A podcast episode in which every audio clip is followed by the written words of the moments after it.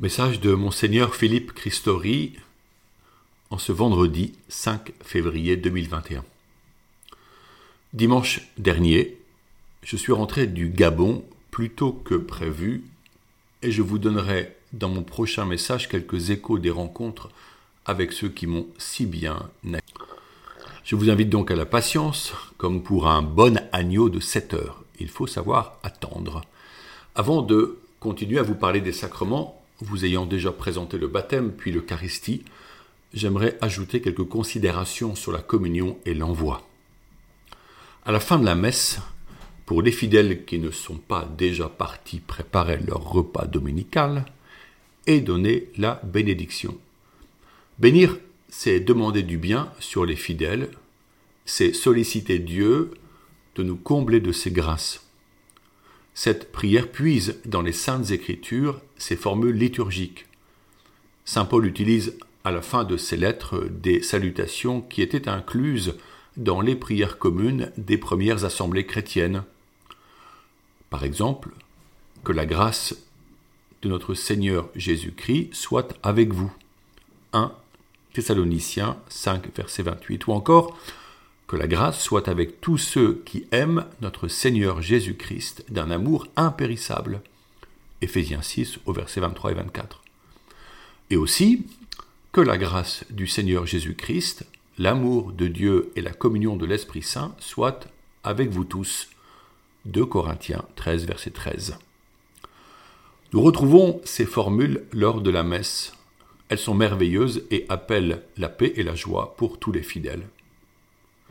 Comment ne pas repartir chez soi avec la force du Seigneur après une telle bénédiction?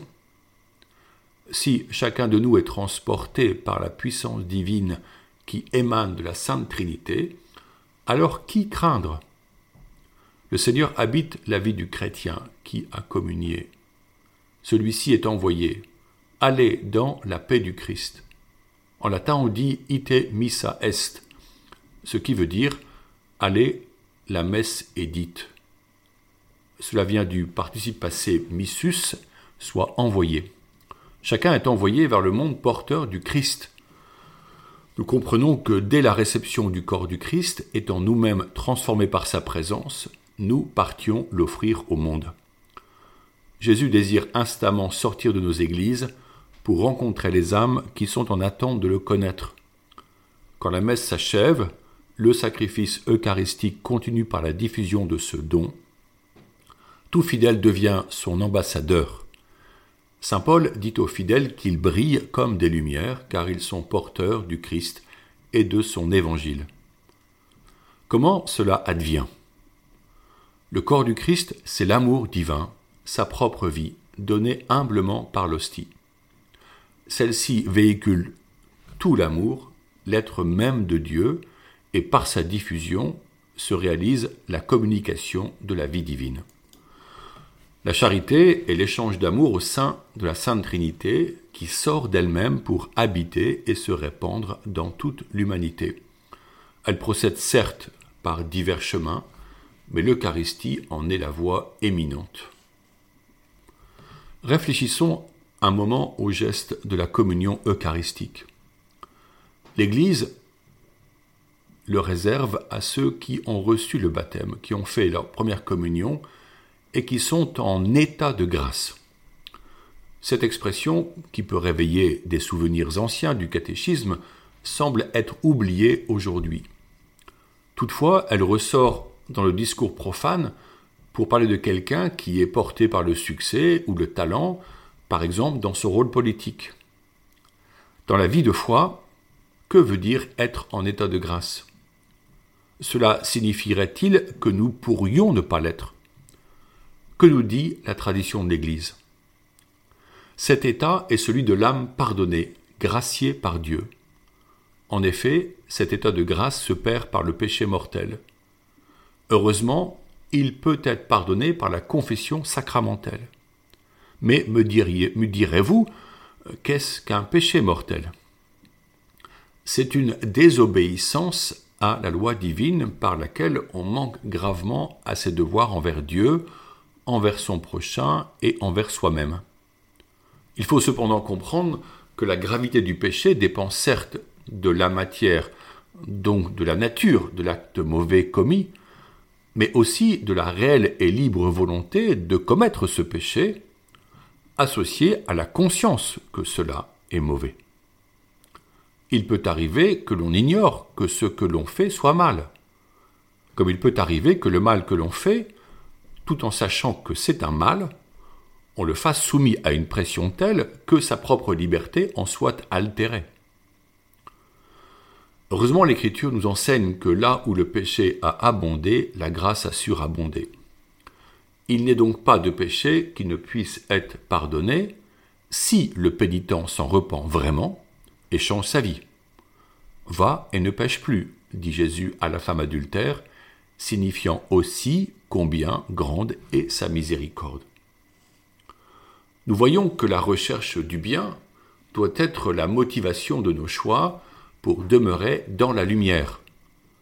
Fuyez le mal avec horreur, attachez-vous au bien. Romains 12, 9. Saint Paul reprend l'événement de la Sainte Seine et décrit comment Jésus institua l'Eucharistie.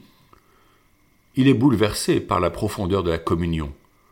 Aussi, il se permet d'éduquer ses correspondants. Je le cite. Celui qui aura mangé le pain ou bu la coupe du Seigneur d'une manière indigne devra répondre du corps et du sang du Seigneur.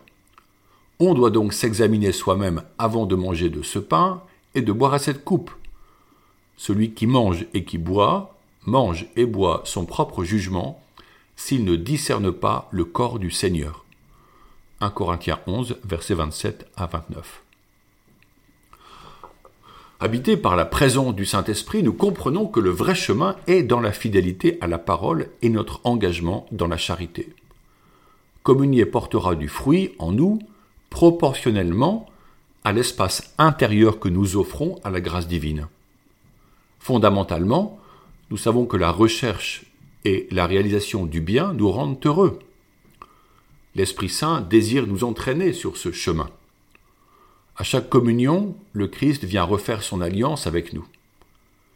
Si nous communions, avançons-nous avec le cœur ouvert, en faisant le choix de suivre le Christ, avec la détermination d'être son disciple et la volonté d'aimer au-delà du raisonnable. La communion eucharistique est un cadeau merveilleux. La vie divine nous y est transmise. Elle ne peut pas être reçue de manière superficielle, comme parfois chez certains, heureusement ils sont rares, qui viennent occasionnellement à la messe sans tenir compte du précepte dominical et qui communient sans prendre conscience que, sous les apparences du pain, c'est bien le corps du Christ, le don le plus précieux qu'ils reçoivent.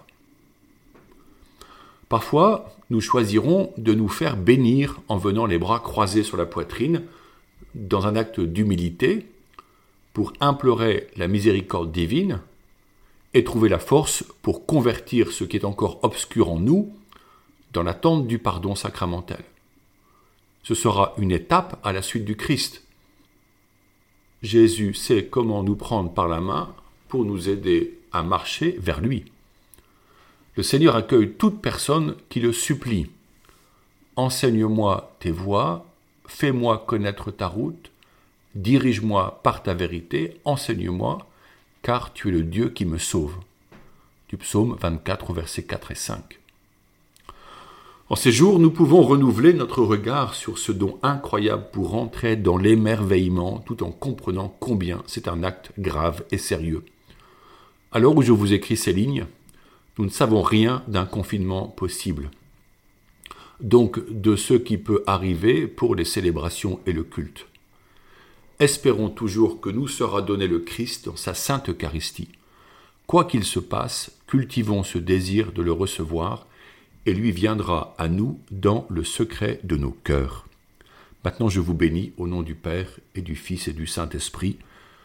Prions Notre-Dame du sacerdoce dans nos foyers, nous pouvons persévérer dans cette prière, le Seigneur l'exaucera.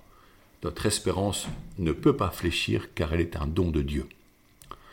Vierge Marie, Mère du Christ prêtre, Mère des prêtres du monde entier, vous aimez tout particulièrement les prêtres, parce qu'ils sont les images vivantes de votre Fils unique.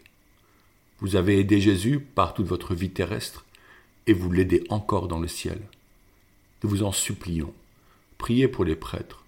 Priez le Père des cieux pour qu'il envoie des ouvriers à sa moisson. Priez pour que nous ayons toujours des prêtres qui nous donnent les sacrements, nous expliquent l'évangile du Christ et nous enseignent à devenir de vrais enfants de Dieu. Vierge Marie, demandez vous-même à Dieu le Père les prêtres dont nous avons tant besoin, et puisque votre cœur a tout pouvoir sur lui, obtenez-nous, ô Marie, des prêtres qui soient des saints. Amen.